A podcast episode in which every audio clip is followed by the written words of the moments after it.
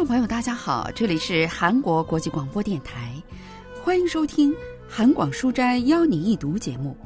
本周要为您介绍的是韩国作家李明朗的小说《妈妈的膝盖》。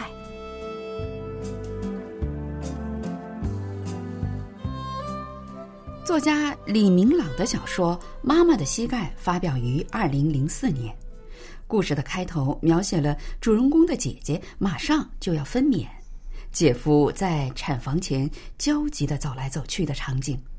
看着这一场景，主人公心情很是复杂。如果一家有两个人同时怀孕，有一个肯定是女儿。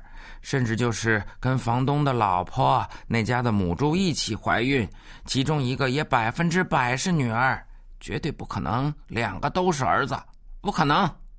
姐姐生了两个女儿后怀上了老三，几天前姐夫来妈妈的饭店吃饭，邻居老太太当着他的面这么说。从那以后，我就过上了仿佛地狱般的日子，而且我现在肚子里又有了老二。如果姐姐这次又生了女儿，而我又生了儿子的话，那将会是件让人毛骨悚然的事情。通过剖腹产生下了两个女儿的姐姐，决心生老三，跟主人公也有不小的关系。他们的妈妈生了三个女儿，姐姐也一连生了两个女儿。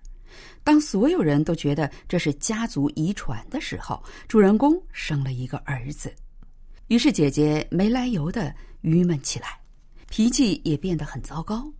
妈妈一边小心看着姐姐和姐夫的眼色，一边不由得流露出对第一个外孙的喜爱和自豪。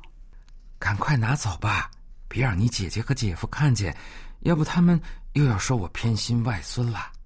妈妈去赶大集的时候，总会买来外孙的衣服，偷偷塞给我。平时从来不会哄小孩的老人家，一抱起外孙便将军长将军短的念叨个不停。幸亏二女儿生了儿子，妈妈终于可以放下过去一直压在身上的重担。但是主人公的姐姐却好像跟妈妈示威一样，硬是怀上了老三。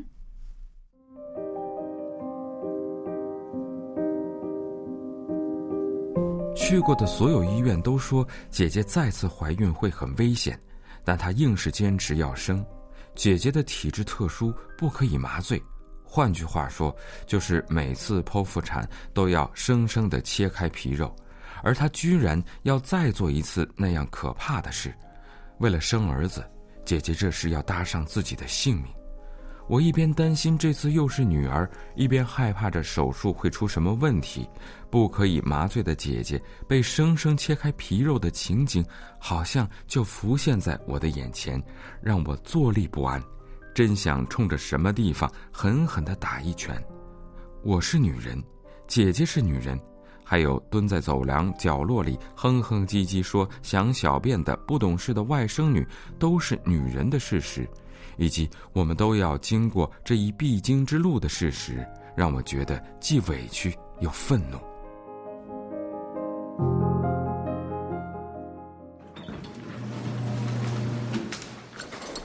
担架上的姐姐看起来了无生机。就在我和姐夫看着姐姐憔悴的样子湿了眼眶的时候，她用生命做担保的孩子被抱了出来，是儿子。姐姐终于生下了盼望已久的儿子。随着姐姐家唯一的儿子金枝玉叶旺上的出生，家里便开始频繁的出问题。姐姐家是做水果批发的，每天凌晨三点就要去市场，想要找从凌晨开始照看孩子的人并不容易。就算一大早带着两个女儿出来送到幼儿园去。还没过周岁的老三望上仍然是个问题。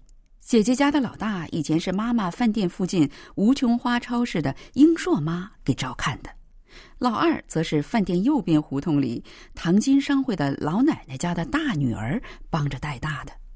姐姐家每个月会给她一些钱。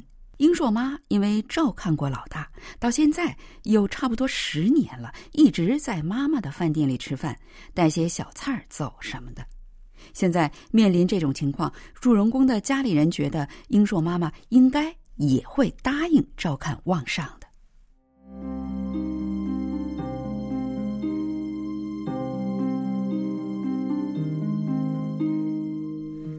但事与愿违，英硕妈妈一直认为自己从饭店里拿点小菜，不过是很久前每天早上照顾小孩的工钱。从他的立场上看，完全没有必要帮他们照看望上。我们并不这么想。就算他帮着照看过老大，但那已经是多少年前的事了。可是直到现在还在店里吃饭，从店里拿小菜。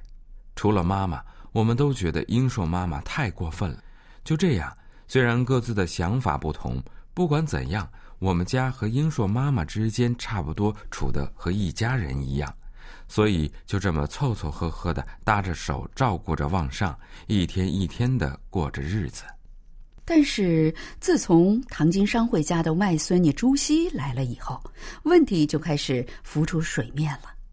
不知道为什么，照看望上十分钟都嫌久的英硕妈妈，却可以一整天都把朱熹带在身边。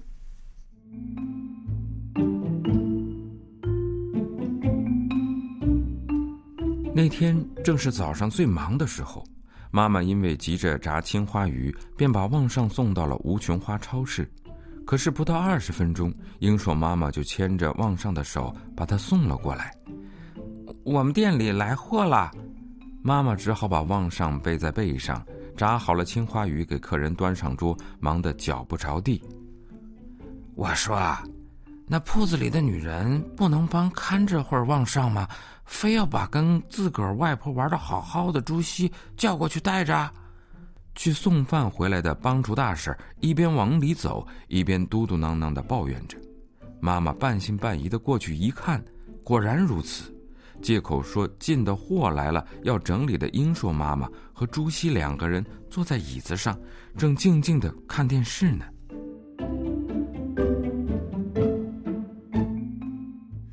结果，妈妈不得不向年轻时放过债的环岛奶奶求助。据说，这位环岛奶奶年轻的时候在这一带放债，一直到环岛那里几乎没有人没借过她的钱，所以得了这么个绰号。那个时候，哪怕是偶尔有几天晚付了利息，他也会一屁股坐在店里的一张桌子旁边，叫嚷着不给利息就不会离开。不过，随着岁月的流逝，现在妈妈和他两个人已经忘了以前的嫌隙，每天都要互相问候一下。跟我一起在饭店的房间里带着望上睡吧，你累的时候我也搭把手，这样不是更好吗？环岛奶奶答应照看望上以后，英硕妈妈和我们家人之间看不见的拉锯战才算是告一段落。但是又有别的问题出来了。我说：“我得回趟家，马上就回来啊。”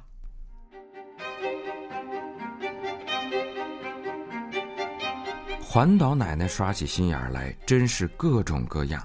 一会儿说自己只能在自家厕所才能大便，要回家；一会儿又说要给孙子做午饭，得回家。今天要去看耍把戏的，跑得不见踪影。明天又说要去参加小叔子六十大寿，问妈妈要车费。妈，干脆送到私人托儿所吧。那晚上呢？晚上谁带着睡啊？你带着吗？晚上带着睡的话，那得多少钱呢？妈妈根本不听我的话。就这样，在他的隐忍下，环岛奶奶的偷奸耍滑一天比一天严重了。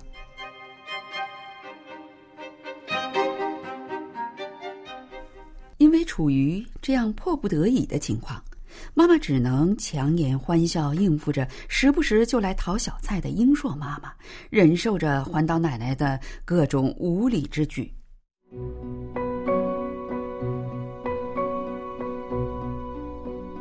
环岛奶奶那天又借口说要回家大便，不见了踪影。其实前一天晚上，她就说拉肚子，在自己家睡了一晚，早上才过来。可刚刚吃过早饭，又找借口溜走了。姐夫和姐姐在农协银行汇了货款后，下午四点左右来妈妈家看望上。望上趴在外婆的背上，拽着她的耳朵。那时妈妈正想要尝尝送外卖的明太鱼汤，用勺子舀了一勺汤，刚要放进嘴里，被往上这么一拽，往后一仰，差点摔倒在地上。姐姐和姐夫急忙跑过去：“干嘛过来呀？不是让你们直接回家睡觉吗？”大女儿和女婿想要把妈妈背着的往上抱下来，妈妈却一个劲儿的摆手，问他环岛奶奶哪儿去了，他又忙着袒护。不是的，他刚刚出去，出去的不到十分钟。你们说什么呢？你们走吧，呃，把孩子放下，赶快回去睡吧。不管妈妈怎么硬撑，我们都知道，这一天又是妈妈一个人背着孩子，又是做菜又是洗碗，忙得脚不着地。不管她怎么否认，她那肿起来的膝盖说明了一切。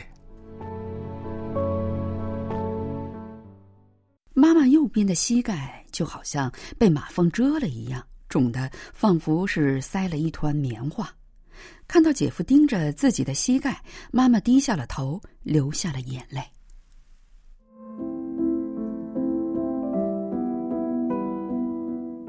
没有人知道妈妈的眼泪到底意味着什么，在那个瞬间，让她感到无比羞愧的是什么？是妈妈的贫穷。还是在贫穷中过了一辈子的艰苦生活，又或是看到了自己要依靠子女们度过的余生已经快要到来了。也许妈妈只是突然之间因为那沉淀了无数艰难岁月的膝盖而感到感伤。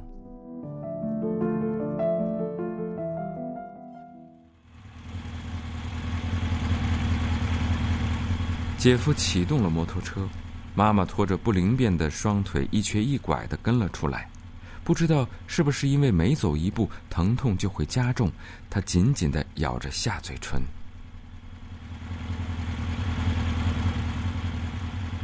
载着姐姐一家三口的摩托车渐行渐远，妈妈却一直在后面追赶着，踉踉跄跄的，一只手按在肿胀的右膝盖上。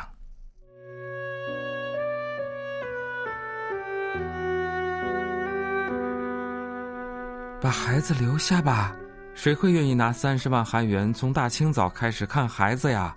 不是让你们趁着我的身子骨还撑得住，先好好赚钱吗？把孩子留下，老大，望上他爸，趁我还硬朗还开店的时候，你们先好好赚钱呐！你们逞什么强啊？你妈我不是还好好的吗？妈妈这些自言自语，是说给自己剩下的岁月的。还是说给早已远去的大女儿两口子的，我实在分不清。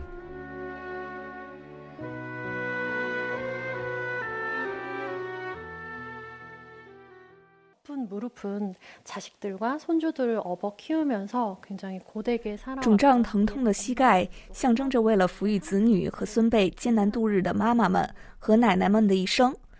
小说中妈妈的关节炎和泪水，包含着相当多的含义。有对因为贫穷不得不艰辛度日的过去的怜悯，也有对自己很快就要迎来没有他人帮助就很难活下去的余生的悲伤。膝盖的炎症和泪水，可以看作是妈妈在过去漫长岁月里一直压抑在心里、无法说出口的话语。